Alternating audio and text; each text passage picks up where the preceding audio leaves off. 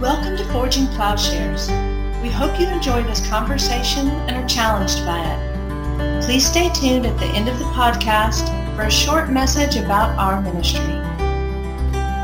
So, you know, between Matt and Paul and myself and some other friends, we've we seem to have this perennial conversation about between NT. We have some NT Wright fanboys and we have some David Bentley Hart fanboys in this group, and what to do with this whole issue of you know reading First Corinthians and body and flesh. And so, um, I noticed you do some interesting things uh, that I probably haven't pondered deeply enough yet because you know you're capitalizing flesh and uh, you know meaning something very specific. Uh, but also, you know, say it's a this is a bad condition to have, and so how would you articulate your understanding of flesh and spirit, perhaps in reference to both Wright, who talks about flesh and spirit as an orientation, or you know, he talks about what's animating the body, and David Bentley Hart, who argues that flesh is a less Mm. substantial body than the spiritual body. Yeah, um, I'm okay. So this this gets at a critical theological issue that the book, the writing of the book, actually brought to prominence for me, and I had to rewrite the chapters that dealt with it several times, and that was making distinct, the distinction between infra and supralapsarianism. Yeah, yeah. Which is, Um, this is crucial. So Tom is an infralapsarian, and, and DBH, I'm assuming, is a, a supralapsarian. yeah, like in um, terms of Maximus or Gregory yeah, for sure. Yeah. So, Yeah. and all we mean by that is uh, is God simply restoring an original creation, Adam and Eve type creation that's been defaced and marred Mhm. by sin, or is there something transcendent going on? Whereby the new creation that we step into is superior to uh, these categories of Adam and Eve and whatnot. We're going to inhabit a new Yeah. a new place. Okay, so let me just cut to the chase. Paul's gospel is incoherent unless he's a supralapsarian. Amen. Uh, there's no way around this. Um, the whole basis of moving beyond these structures and moving beyond Jewish structures, the relativizing that takes place there, without a complete denigration, but the relativizing depends on a supralapsarian move. Without the supralapsarianism, uh, the whole thing is just, well, it doesn't work. hmm Um, so you'll make a mess of it all if you're an infralapsarian, I'm afraid. So I, I think Tom stumbles into this trap a little bit because I think, and I, I, I think, like a lot of people, he's worried about gender construction. And a lot of people who are worried and anxious about gender construction uh, will go infralapsarian. They'll go back like, um, you know, well, no, I'm going to resist animal metaphors at this point. they rush back to Genesis 2 and 3 and build their castle there. And that's a kind of a foundationalist move. That's Yeah. not doing anthropology out of the person who really matters, who is the risen and ascended Christ. And Paul is really clear about this. This new body is going to be a spiritual body, not a fleshly body. There's a sense in which it's spirit. And it needs to be because we're not going to die anymore. Right. Yeah, it has connotations. We're for, not gonna eat. Right. Incorruptible. Oh, oh. This is the gospel Yeah. of John too. Yeah, I know. it's good. You're sure as hell not going to be like you are now, even even if you work really, really well. This is this has got to be a new ball game. So I think DBH gets this uh, very, very clearly.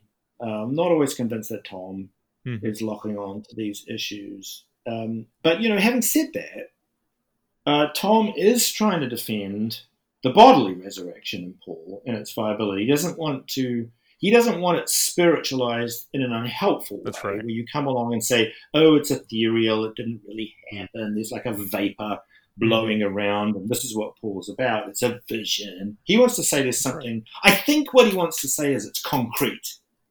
It's always concrete, Mm-hmm. and therefore there's our body. Yeah, em- And he's right. embodiment He's seems right to be that. key, right? Mhm. And he's right about Yeah. that. I, I think I completely endorse what he's saying in terms of an Gotcha. embodied resurrection and its importance. Yeah, because I guess the other extreme, and I this is conversation was happening with another friend who's not here, but I mean, you, there's this peculiar thing in Mhm. like Aquinas's works where even in his own corpus, he moves from talking about how resurrection is super important to ah, you know, just sort of a vision. you know, and resurrection becomes less vision. important. Yeah, Beatific vision. Yeah. Well, yeah. but that can I- mean I- multiple things. That's probably very controversial too. Right. Yeah. Right. Right. Um, all I would say is I'm anticipating having a hell of a lot of fun in the divine communion as we participate and connect, and I think it'll be creative and joyful. And it's very, very hard for us to know what what that will be like. But I'm just That's right. I'm just anticipating it's going to be really good. That's right. That's good. Well, thank you. That was that was a wonderful. Let me see if in my little head I, I uh, understood. And that is that can we say that supralapsarian has the notion that creation is completed or finished in Christ?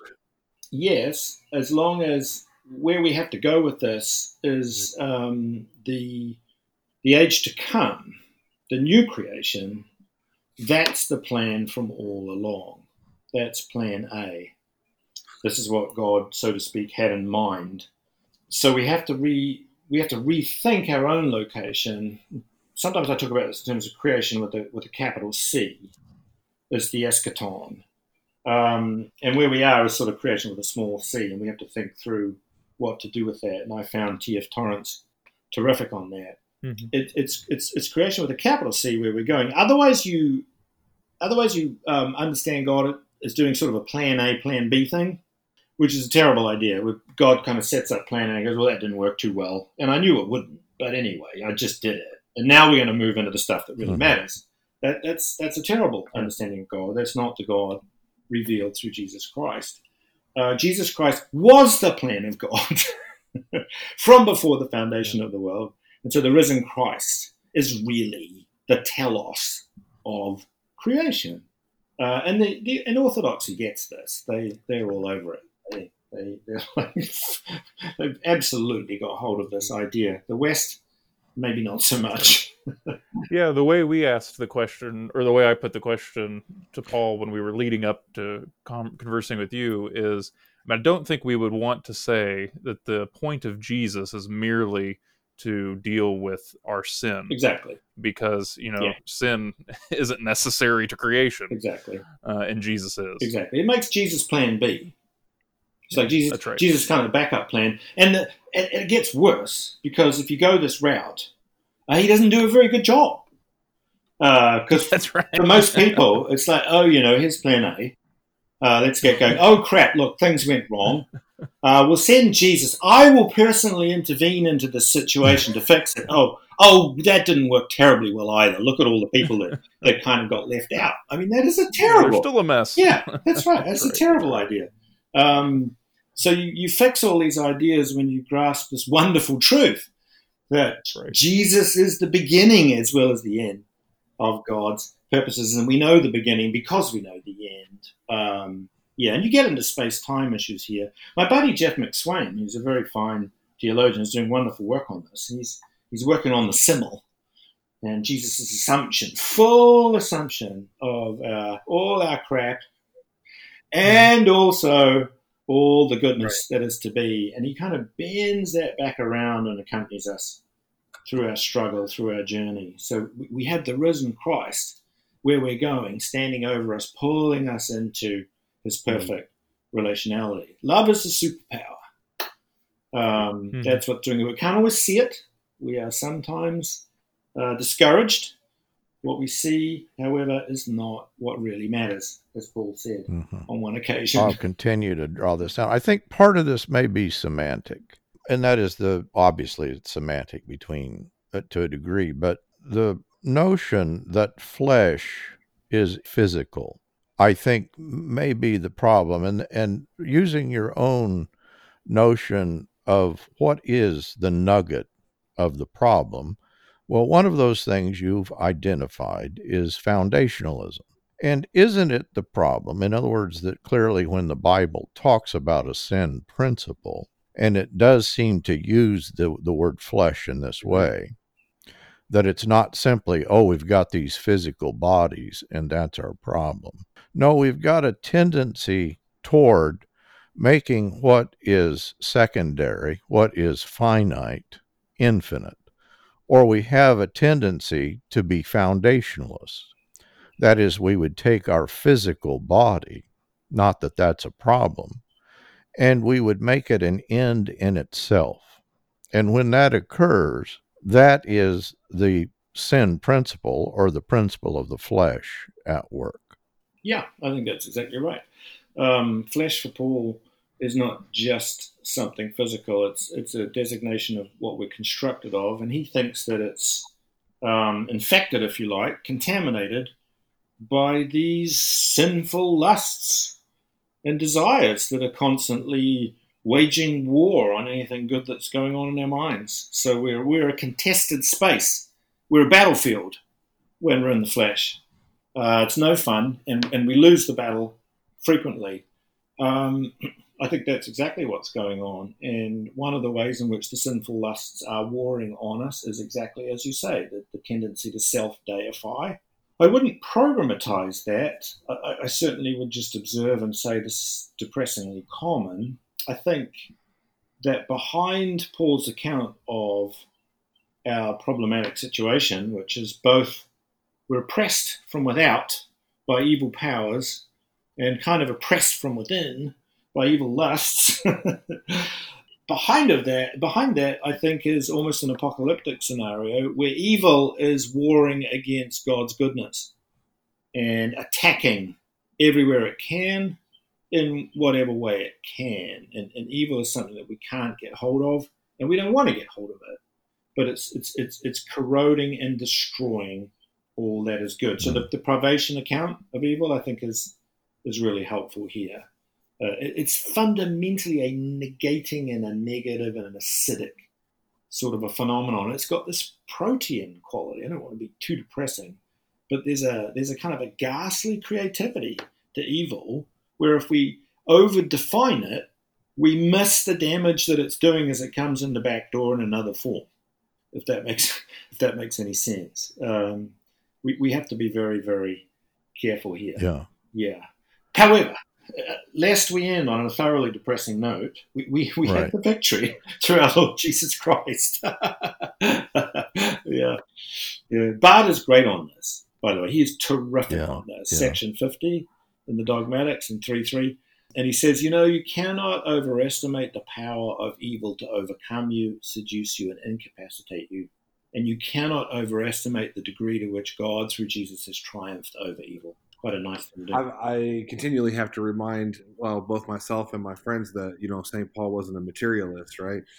Um, yeah. And that you know, uh, one of the things that as I'm being received into the Orthodox Church, you know, that they really hit a lot upon is the defeat of the powers in the yeah. spiritual realm. Yeah. Uh, and and David Hart also, you know, does a lot yeah. of this too. You know, with talking how Paul has sort of uh, the, the part of Paul's gospel he says somewhere is that well you know that the that the dark powers have been overthrown by by Christ. And in the East of course today we're we're um, celebrating the feast of the Ascension. So before we give Paul the last question I guess I could ask you that. Like do you agree with that vision that that is a sort of a major component that we might overlook uh, a bit in the West of Paul's theology or his eschatology? Yeah absolutely. Absolutely. Now he does make a very interesting remark in 1 Corinthians 2 where he talks about the powers crucifying Jesus. So there's a little moment there where you can see that the powers that occupy the heavenly realms are intermingled with what we would look at straight up mm. kind of political mm-hmm. uh, powers of the state. Um, right. Having said that, I think that the language of the powers is something that we do shy away from and marginalize. It is very important, and I think properly understood, and I, I kind of go after this a bit in the book, I think this is a very important language for us to hold on to because it allows, it, it conveys and communicates this, this sense that I was just mentioning of evil coming at us. Uh, you don't want to underestimate what, what's coming at you. I mean, you know, we're in America, right? We know this to be true. Evil is assaulting us in all sorts of ways, and it's nasty. Um, and the language of the powers will deliver that in a way that just burying sin in human tendencies will not. That will domesticate it and trivialize it. And that, that's a very, that would be a, yeah, a destructive thing to do, I think. That's great. I could talk about that type of stuff all day, but we want to respect your time, and so uh, we can keep talking if you want. Um, I think that Paul has at least one more question for you. Well, you're worn me out. You know, I'm exhausted. I'm going to have to go and have a little light. Maybe two beers. Uh, the last one, I was uh, the the section on navigation, and maybe you know, I I spent 20 years in Japan as a missionary, and and you you lay this out so nicely. It, it's again, it's so accessible. I hope your students appreciate what you're doing for them. Me too. Um, but well, if if you have anybody that needs encouragement, just send them my way. And totally. because you're yeah. you're doing a lot of work, I think that's what a good teacher does for their students. Is you don't need to ram your head against this wall that I've ran my head against, uh, specifically in Japan. Yeah, yeah, um, good. Hmm. And it's always, as you say in that section, it's harder to actually navigate the real world situation. But what you're describing, I think, is as a missionary or as we're all on mission, how we engage current issues. You know, in, in Japan, you specifically mentioned the issue of ancestor worship. So let me raise that. In Japan, and I, maybe it's just East Asia, and that is that there is this veneration of the ancestors that in some way gets conveyed. And I, I've never quite, even though I've looked at it, you know, it's hard to say how. It's certainly through Confucianism, but it's more than simply regard for the ancestors, that it is incorporated into, ironically, the Buddhist element in Japan of the religion. And so there is this kind of reification of you know ancestor worship. And i notice you commend missionaries who have incorporated that but i'm i'm just wondering let's just take that one little issue. Where would you draw the line and say well you can go this far but no further Hmm. well i'm tempted to cop out of this one because one of my principles is you can't navigate a context until you're immersed in it and so we, we tend to judge situations that we're not fully immersed in. This is a bad liberal habit of pronouncing on reality as if it's all the same. And what I'm wanting to do is get to a very granular account of missionary work. So I would say I wouldn't want to pronounce on that firmly unless I was actually living with the people who were doing it, understanding them, befriending them, and hearing where they're coming from so fully that I could reflect back to them exactly what they're saying. And at that moment, I would feel that I had the information to maybe make a suggestion about what they're doing. And, and what I would hope would happen is catechizing them would lead to them navigating the situation in the right way.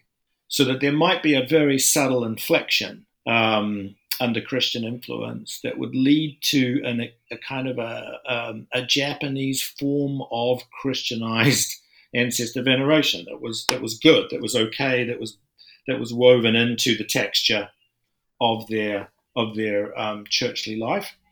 Does that make sense? That's where I would go. Oh, um, you came off very wise on that question. Oh, wonderful, wonderful. I mean, um, I just tell Paul that when he dies, I'll pray for him and maybe even erect a chantry. There you go. Yeah. um, Paul, that's it's so uh, helpful for me to hear you say that, you know, on the basis of a lot of missionary experience, um, you found that mapping of the dynamics useful because obviously I haven't had the experience that you've had. Um, but was it in fact the case? You thought that that was a reasonably helpful grid for uh, laying out a good way of doing mission. That makes oh, sense. Oh, absolutely, absolutely. Japan is such a unusual in a lot of ways that it's so thoroughly Eastern, but it has so taken up a Western notion of the nation state as a form of identity, so that being Japanese is almost a religion. In other hmm. words, just the hmm. identity. Hmm. Yeah. Anyone that's trying to negotiate that, it's easy to to go one of two directions, I think, falsely. One would be to say, man, these Japanese, they think they're so unique and being Japanese, you know. And so just to kind of react, and this is a very common thing, that people react against the culture and kind of the ethnocentrism. not recognizing that actually what they're up against is actually a Western ethnocentrism that has been adopted by Japanese. That is, the whole notion of, of a nation state, of being Japanese, is directly yeah. borrowed from yeah. uh, Great Britain and the United States. so, you know, you can react that way. But then, of course, you don't want to throw out just it's a lovely culture and there are these there's wonderful cultural elements that unfortunately in the missionary activity in Japan I am afraid have not been fully appreciated.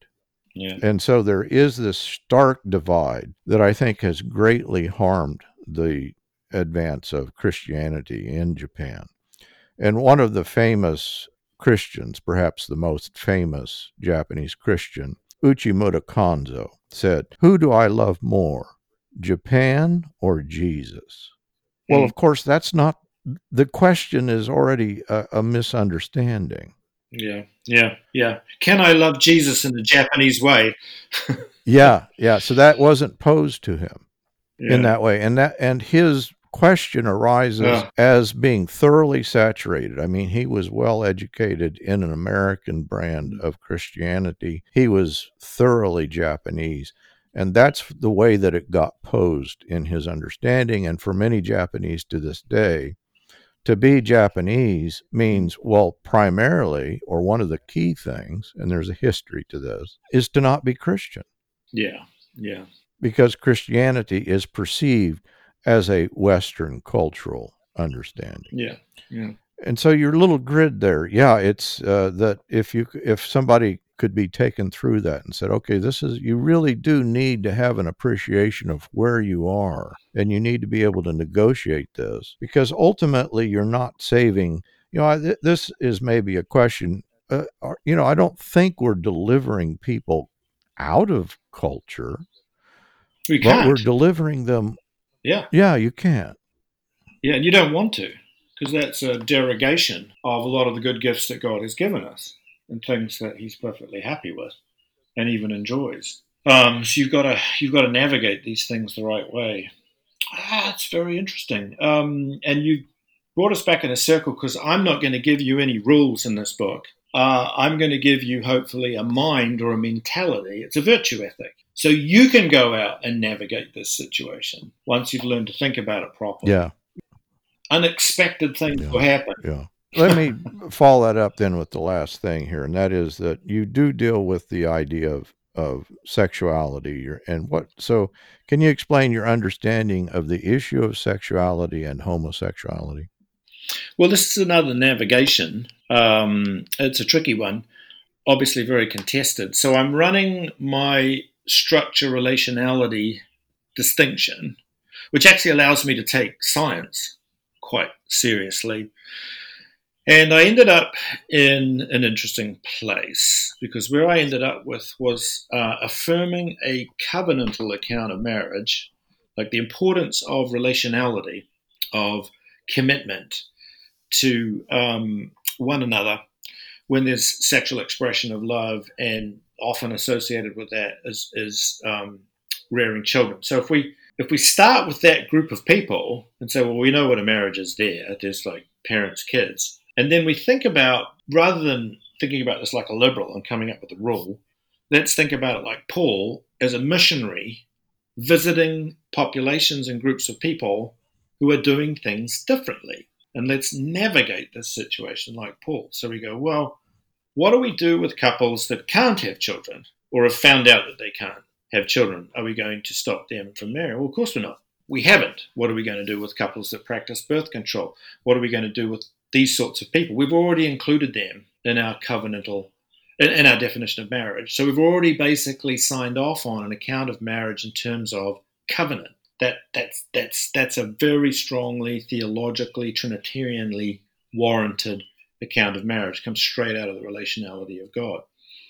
So then we encounter other populations. Oh, before we get to our other populations, uh, so what are the big problems assaulting um, sexual expression in an appropriate way in the church? What, what does this account of marriage name?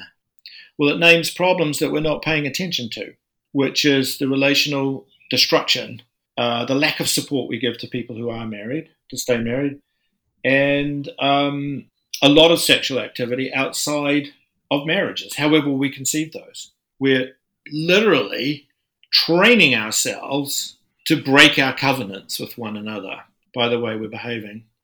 And then we have to navigate into a modern situation that Paul didn't face, where we have this long artificial gap between when people are biologically ready for sex and when they're allowed to get married culturally and have sex, according to this view. There's this fraught, dangerous zone uh, where the poor teenagers and young adults that we allow to wander through this, you know, not surprisingly, they get into trouble and they mess up. We're not recognizing the pressure that we're putting on our young people and supporting them.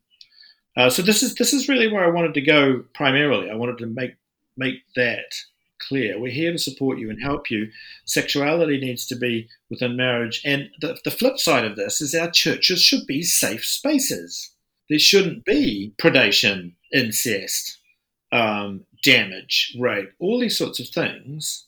Hmm. Uh, we have to face up to the fact that this stuff is happening, and it's an imperative that the church addresses that and deals with it transparently and constructively. So we've got a lot of work we need to do. So, so there's an awful lot on our plates before we start dumping on gay people. So let's go to gay people and say, well, here's a new population. I've got, say, two people, uh, two men want to get married. They want a covenant with one another. Do I have uh, do I have objections to that? And at that point, the only objections I can make to that are going to be infralapsarian, uh, which obviously I'm already abandoning in relation to ethnicity and race and class. So I can't pull them out of my satchel again and apply them to this group of struggling and marginalized people. It's like, oh, yeah, that's right. Infralapsarianism doesn't apply to anybody except you. Okay, this is this is a backward step. So we're going to stay cons- con- we're going to stay consistent. And you know, there are I say gay people should be allowed to marry, um, and they'll be a huge gift to us when we let them do that and invite them to our churches. Because as Stanley Hauerwas says sometimes, they're the only people that really care about marriage these hmm. days. Maybe they'll save marriage for the church the gay people will save marriage for the church because they know what it really is, which is mm-hmm. which is a covenant, a covenant of love uh, between two people in this way. So um, I've got things to say to both sides. yeah, yeah, very true. oh, that's great though. Um, if your book had just come a little bit sooner in the mail, I tried, man. Man, I, I tried. Uh, I was, I was, I think I even may have pre-ordered it, but I was thinking, I was trying to think about what I was going to write about mm. this topic for it's just a little like Episcopal church blog thing through Forward Movement. And um, ended up using some of Shawn Copeland's work because your book didn't get here soon enough. But the conclusion is very similar. And that's if we're going to support this, we're going to support it because it's true and that it participates in what God is doing in the cosmos. And this is where everything's been directed. And um, what's interesting about I think your critique about just gender, marriage, sexuality in general is you're critiquing what's been the problem on both sides. Is that regardless of what your position is, they're all they tend to be um, infralapsarian approaches. Yeah, they're both a plague on both your houses. Mm-hmm. Yeah, yeah, they're both they're both and and and they're foundationalists. Mm-hmm. And where foundationalism gets its foot on the door, it damages people. That's right. That's good. Yeah, and, and, in all sorts of ways um, we need we need to resist that. Uh, excellent conversation. We sure appreciate you doing this. Thank you, guys. Um, it's been fun. I hope you can hear me. It's, that's a slightly scary thing to say, right? it's a slightly scary prospect. It could all go. Could have could have been just could have been just us three. Yeah, to entrust me with the technology, you just don't know the danger that we're all facing. I know. Yeah. Oh, I, I, think I do. Yeah. we sure appreciate you uh, talking to us, Doug, and and we appreciate your book and uh, man, the contribution that you've made to the church is just huge. And uh, so we're very thankful for your ministry and and your scholarship. No, it's very kind of you. Very kind of you. Thanks for inviting me. It's been fun. Can we get you back on the show tomorrow? I'm, I'm busy tomorrow. Thank you for listening to this episode of Forging Plowshares. You can learn more and join our growing community by visiting forgingplowshares.org. Please consider supporting at patreon.com slash Paul Axton or by donating at forgingplowshares.org slash donate.